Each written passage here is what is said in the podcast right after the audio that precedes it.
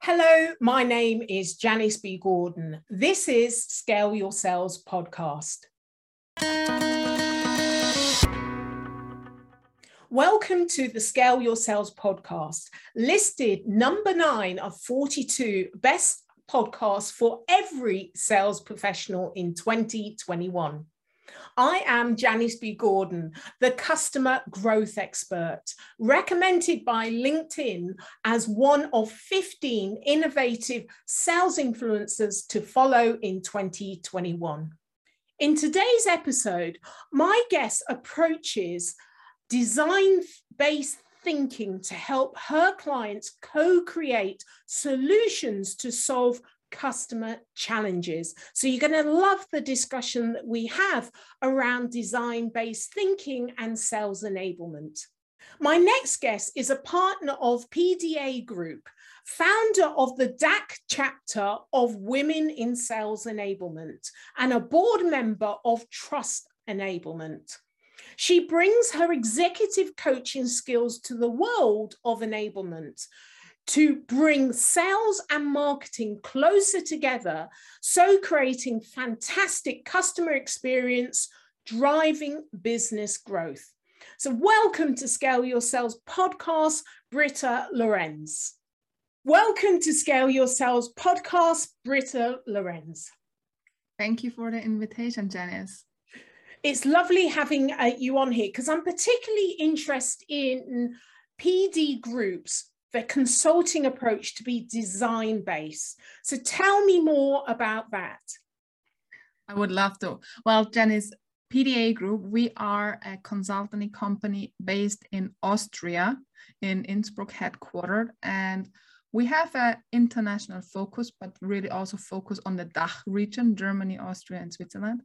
And our credo, our motto is enabling sales performance. And how do we do that? We do that based on the design thinking methodology, which means whenever we go and speak with customers and support them based on their needs, we apply the design thinking methodology, you know, the innovation, creativity, we bring that in. So we also do the A testing, B testing, the piloting together with the customer in order to develop the best possible solution for the customer per se as well. So give me an idea of the, the customer to explain more about how the process of design thinking would work. Okay, it's the customer has a challenge, a clearly defined challenge. We might define the challenge together because sometimes you know how it is, a customer thinks that's the problem. But if you dig in deeper with some questioning and coaching approaches, you identify, hey, actually the the real challenge is somewhere else. So based on that challenge, we start the design thinking process where we go into analyze what's there. Where do we really have to dig in? And we go through this iterative process together and it's a co-creation and co-innovation process. So it's not PDA or our consultants telling them that's how you should do it. It's really also based on the field and the experience they have in their day-to-day job. So it's not we tell, it's we create together and we innovate together with you. So in the sales enablement environment mm-hmm. you focus on, what are the types of problems that the customer will have that they want you to help co-create the solution to? Well, the underlying problem everybody is facing is how can we make sales more effective and more efficient? And also how to break down the silos in between the departments so they actually really work close together in order to serve the customer. Because the most important thing is that we put on a customer first mindset that we speak the language of the customer and not what we think and that we don't really send our message we have the best product da da da da da all those stories. It's really about what does the customer need? How can we serve them? And how can we serve them in order to support them solve their issues, problems, and needs? And that's really where we look into how PDA Group in the context of sales enablement can support the customer. And that can be in every kind of area focusing on sales with the sales strategy or how can we combine the sales and marketing strategy the best possible way? So they really synergize and don't have those standalone focuses again. How can we integrate a collaborative communication system? So everybody knows what's happening outside on the field. How can we integrate it internally again? What skills are needed? What skills do our salespeople need, the SDRs, the AEs, when they speak with the customer? Again, to keep this customer first mindset. What kind of coaching tools should we use? And these are all the aspects we really focus on. And also, for example, the process. Is the process correctly in place already? Is everybody aware of the process? Because sometimes we think that process is clear to everyone. Everybody should know how to approach a customer, how to speak with them, what are the next steps. But if you really listen into it, you identify, hey, actually, my team doesn't really know the process or they think they know and they skip steps. And that's really where we look into deeply. And then, as I said before, together create and innovate the optimized solutions for them. Right. So I would imagine if you're co-creating, you're using the design thinking methodology, much of what you deliver, you cannot deliver the same thing to another customer, which is often how consultancies work. We know, you know, it's a blue box, a red box. They may call it something different but you know in the design company it's either a blue or a red box and the customer's going to get that anyway the consultancy walks away the customer thinks they've got a great thing it works initially and then it doesn't so this must be that you're kind of you're you're analyzing you're you're really investigating you know what is the what's the source of the problem exactly. and uh, and then I mean, I, I, the reason why I liked um, what you do is because I love design thinking, and it's not something that's uh, used across the board. I talk, I don't talk, call it design thinking. I talk, call it co, um, co-creating because customers understand that they, they've got to come to the table too because yes. I, like you, I don't think I know everything. And actually, there's a lot of knowledge embedded within organizations. And if your traditional consultancy is I'm you're you're paying me to tell you. And it's interesting in the um, buyers have all the power and they don't want to be told, they actually want to co create. So it's a replication what I might do as a consultancy going into a company and you, it's a replication what you're expecting the company to do with their customers. You're demonstrating how you want them to behave.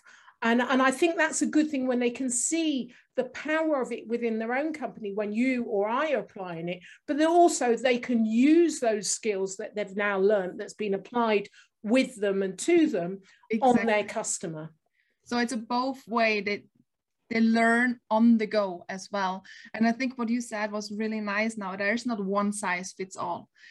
The methodology, it's the same. However, how it's applied on the customer or with the customer, we don't apply it on the customer, we always go with and together. Um, it's always a different story. And that's also one of the things about sales enablement per se. You know, it worked in company A, wonderful.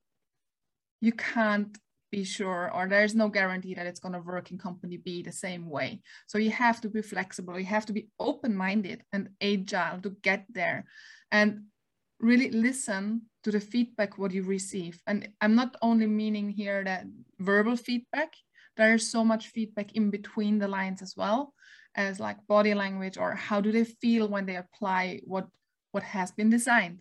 Does it really resonate with the team in the field or with the marketing and sales communication? How does that match?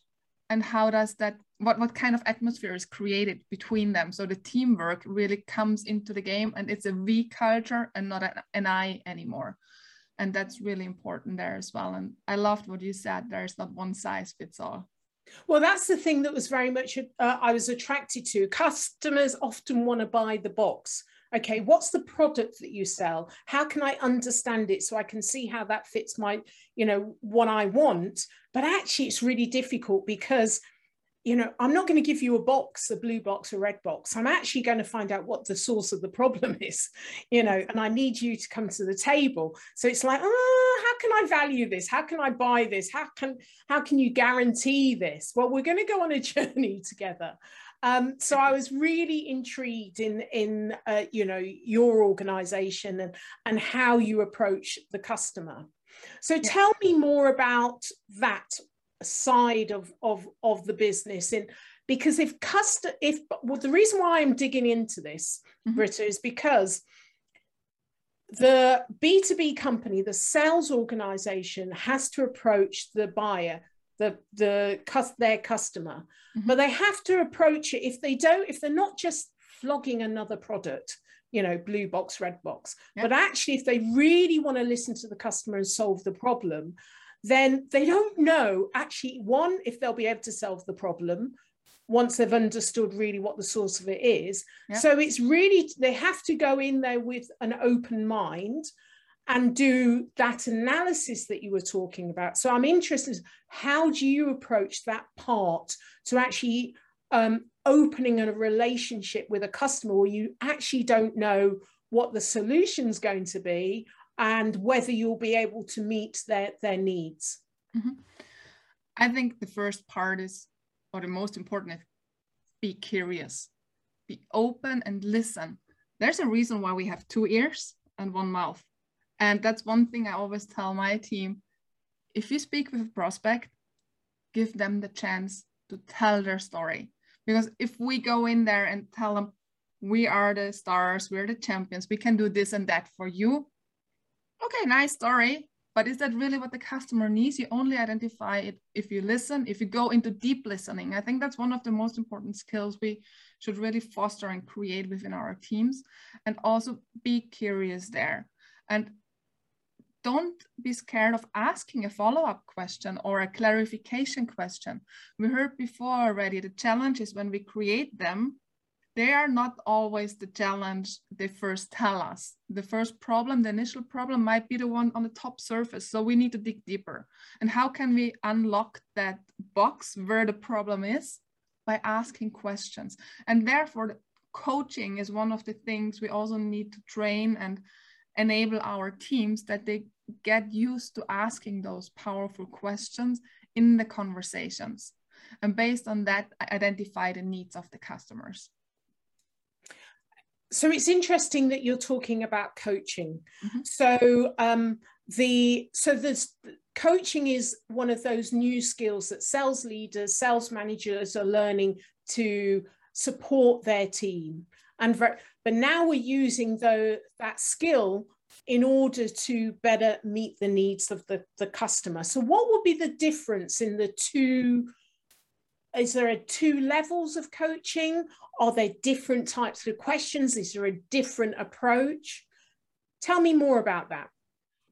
Well a question when you speak about sales leaders coaching their team i think it's a you can apply the similar skills when you're speaking with the customer or your prospect your potential customer one thing i'm a really big fan of i love data I'm also into data and I think data driven coaching and data for analysis of who my potential customers are are super valuable. They tell us insights we would not have had years ago or months ago. We have everything on our fingertip as well as the customer knows everything about us on our finger on their fingertip. So we need to make use of that data. However, at the end of the day, we should never forget that we are speaking to people. And that we really should focus to be empathetic, listen again, use our eyes to see how are they reacting. Even now when we are interacting digitally, there's a lot what we can see. And therefore, I think the basic skills of coaching can be applied both ways. And there are the nuances in the details that make the difference on how I do coaching internally with my sales team versus on how I apply the skills with a prospect. But the underlying skills of asking powerful questions, listening, are the same ones. Right. Yes. Interesting. So, uh, tell me more about the McKinsey study that um, drive how it drives performance what it revealed because this is around coaching as well isn't it yes it is about coaching and it really revealed that through those questioning techniques you un- really uncover potentials which you would have never seen before. You know asking closed questions. They are good once in a while once in a while but don't ask straight out always. Is that what you need? Yes. Okay the conversation is done. Is that what you need? No. Question is done. Okay. And therefore coaching can unlock so many different things. Also your mindset on how you approach your from your personal point of view a new challenge. It's totally different and that's really what's needed in order to bring also your team and your sales team and your sales performance to a new level. So tell me more about new mindset. What do you mean about that? I think the most important thing is that we are open to grow and also that we don't that we are not scared of having a not so successful project at the first point of view. You know, sometimes we need to have those mini failures, if we want to call it failure, although that has a negative connotation, but that's the right thing we need in order to grow and come up to the next step and learn together with the customer. We heard before from this uh, design thinking process that it's a co-creation and co-innovation and it's iterative. So not everything that's that's going to bring us up to the top level is going to be successful in the first moment of time.